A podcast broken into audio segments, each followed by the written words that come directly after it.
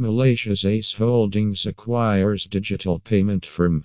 Ace Holdings, which is quoted on the OTCQB market, announced Friday that it will acquire two financial technology companies, furthering the company's blockchain ambitions in the fintech industry. The two target companies are Malaysia based HWGG Capital and Fintech Scion, which is based in the United Kingdom. The price being looked at is likely to be around $150 million, according to a filing with the U.S. Securities and Exchange Commission, with ACE intending to issue shares for the targets.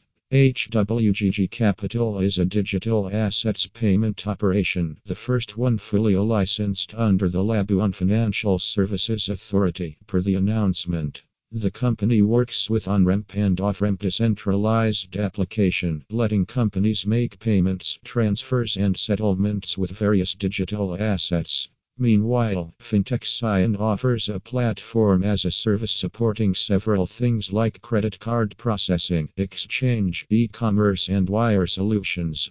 In its announcement, ACE said the acquisitions will help launch the company into the global digital financial marketing sector by leveraging the best of these two target companies, exploring new ways to store and move value, accelerating its international expansion effort, and breaking down barriers for companies and individuals to thrive in digital economy. In related financial technology news, Sean Worley, BitPay's head of product, wrote that crypto isn't just a flash in the pan in the PYMNTS book, Endemic Economics.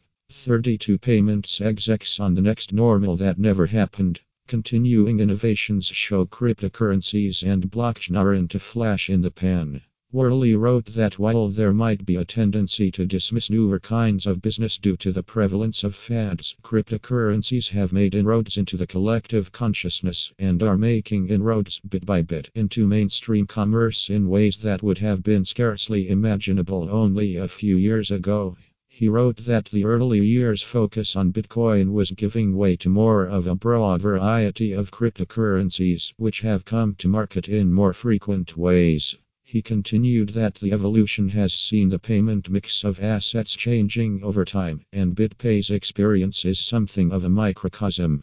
Not all that long ago, Bitcoin comprised a significant percentage of payments, but now is around 50% to 60% of the mix, with the remainder tied to stablecoins, Ethereum, Litecoin, and a host of other options, Worley wrote. Thank you.